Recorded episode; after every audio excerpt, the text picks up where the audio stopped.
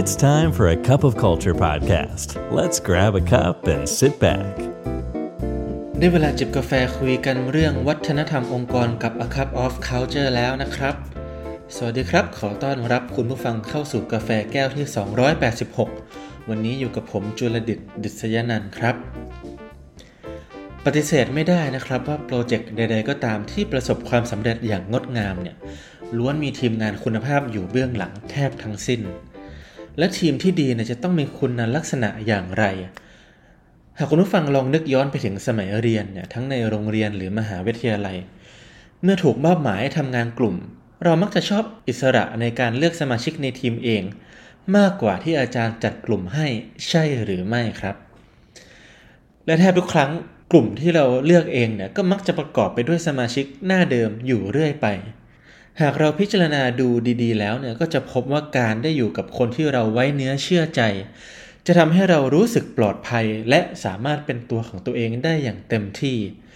และไม่อายที่จะแสดงความคิดเห็นครับ ทั้งหมดนี้เนี่ยคือสิ่งที่เรียกว่า psychological safety นั่นเอง ซึ่งเป็นขั้นพื้นฐานที่สุดของทีมที่ประสบความสำเร็จ แล้วเราจะสร้างความปลอดภัยเชิงจิตวิทยากับเพื่อนร่วมทีมของเราได้อย่างไร วันนี้ผมมีเช็คลิสต์ 5 ข้อสรุปจากงานเขียนของดรรอนเฟรดแมนนักจิตวิทยาและผู้เชี่ยวชาญด้านการเปลี่ยนแปลงพฤติกรรม มาแบ่งปันให้ทุกท่านได้นำไปใช้กับทีมของท่านกันนะครับ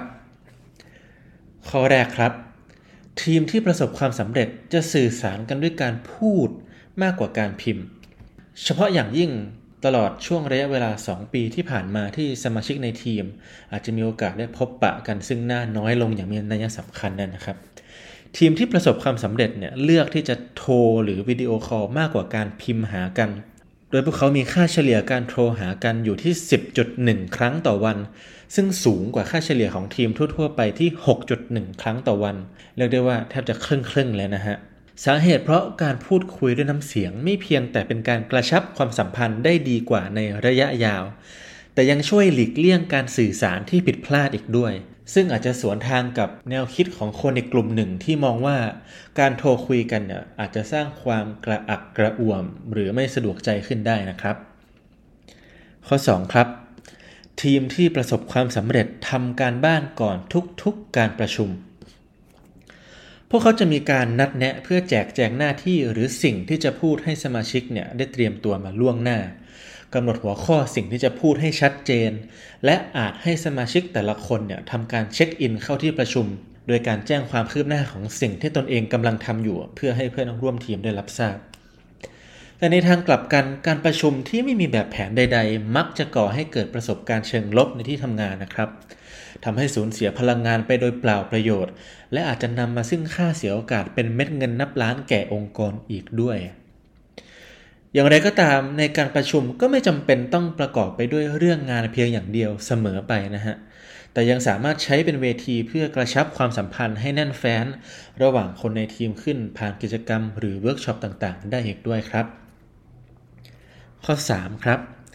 ใช้เวลากับเพื่อนร่วมทีมนอกเหนือจากเรื่องงาน เป็นสิ่งที่ทีมที่ประสบความสำเร็จมักจะทำกันนะครับ ข้อเท็จจริงนี้ ถูก back โดยงานวิจัยที่มีชื่อเสียงอย่าง From Coworkers to Friends The Development of Peer Friendships in the Workplace paper นี้บ่งชี้ให้เห็นว่าการพูดคุยสัพเพเหระกับเพื่อนร่วมงานเนี่ยสร้างผลลัพธ์ที่ดีเกินคาด เพราะเปิดโอกาสให้เราและคนในทีมเนี่ยได้เรียนรู้กันและกันมากขึ้น บ่อยครั้งทำให้เราพบความชอบที่คล้ายกัน พัฒนาสู่การพูดคุยที่เป็นธรรมชาติ แล้วก็ต่อยอดไปสู่กิจกรรมร่วมกันในบริบทอื่นๆ เช่น การนัดกันไปวิ่งออกกำลังกาย การรับประทานอาหารร่วมกัน หรือจะเป็นการแฮงเอาท์ก็จะเห็นได้ว่าทีมที่เก่งเนี่ยไม่ได้เก่ง เพราะทำงานกันตลอดเวลานะครับในทางตรงกันข้าม พวกเขาลงทุนไปกับเวลาที่มีร่วมกัน นอกเหนือจากที่ทำงาน ซึ่งช่วยสร้างความสัมพันธ์ให้แน่นแฟ้นขึ้น และนำไปสู่ทีมเวิร์กในการทำงานที่ดีขึ้นตามลำดับครับ ข้อ 4 ครับ ทีมที่ประสบความสำเร็จเนี่ยมักจะชื่นชมซึ่งกันและกัน ปัจจัยสำคัญที่ทำให้ประสิทธิภาพการทำงานเพิ่มสูงขึ้นเนี่ยคือการที่ตัวเรารู้สึกว่าตนเองนั้นมีคุณค่า และสิ่งที่เราให้คุณค่าเนี่ยก็ได้รับการยอมรับจากคนรอบข้างเช่นเดียวกัน ก็จึงเป็นสาเหตุว่าใน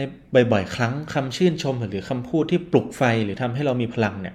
ผลักดันเราไปข้างหน้าได้ดีกว่ารางวัลที่นับเป็นเม็ดเงินด้วยซ้ำไปนะครับ และในทีมที่ประสบความสำเร็จเนี่ยคำชื่นชมเหล่านี้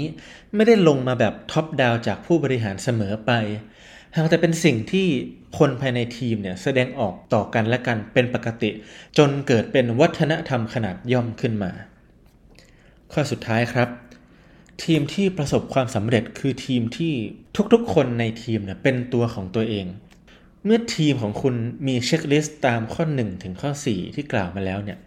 การจะเป็นตัวของตัวเองแทบจะไม่ต้องใช้ความพยายามอีกเลย หรือใช้น้อยมากนะครับ จริงๆ เรื่องนี้เนี่ยก็คือการย้อนกลับไปพูดในสิ่งที่เราเกริ่นไว้ในตอนต้นคลิป ว่าแท้จริงแล้วเนี่ยทีมที่ดีเคล็ดลับของทีมที่ดีก็คือ การที่ทีมนั้นประกอบไปด้วยกลุ่มคนที่ไว้เนื้อเชื่อใจกัน สามารถสร้าง psychological safety ร่วมกันได้ ดังนั้นผลลัพธ์ที่ได้ก็คือความกล้าคิดกล้าแสดงออก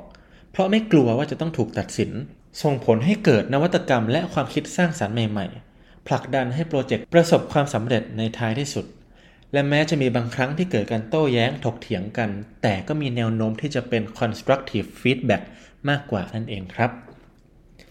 โดยสรุปนะครับ การสร้างทีมขึ้นมาเพื่อบรรลุเป้าหมายใดๆขององค์กรก็ตามอาจจะไม่ใช่การ put the right man to the right job เพียงอย่างเดียวอีกต่อไป แต่หมายรวมถึงการเปิดใจและให้ความสำคัญกับการพัฒนาความสัมพันธ์ระหว่างเพื่อนร่วมงาน โดยผลลัพธ์ที่กลับมาสู่ตัวเรานอกเหนือจากความสำเร็จของงานที่ทำแล้ว อาจรวมถึงการได้ต้อนรับกัลยาณมิตรใหม่ ๆ เข้ามาสู่ชีวิตของเราก็เป็นได้ครับ แล้วคุณผู้ฟังล่ะครับ รู้สึกเป็นตัวของตัวเองกับทีมปัจจุบันมากน้อยแค่ไหน วันนี้กาแฟหมดแก้วแล้วนะครับ อย่าลืมนะครับ ไม่ว่าเราจะตั้งใจหรือไม่ก็ตาม วัฒนธรรมองค์กรมันก็จะเกิดขึ้นอยู่ดี แล้วทำไมเราไม่มาร่วมกันออกแบบวัฒนธรรมองค์กรที่เราอยากเห็นกันล่ะครับ ขอบคุณครับ And that's today's Cup of Culture. See you again next time.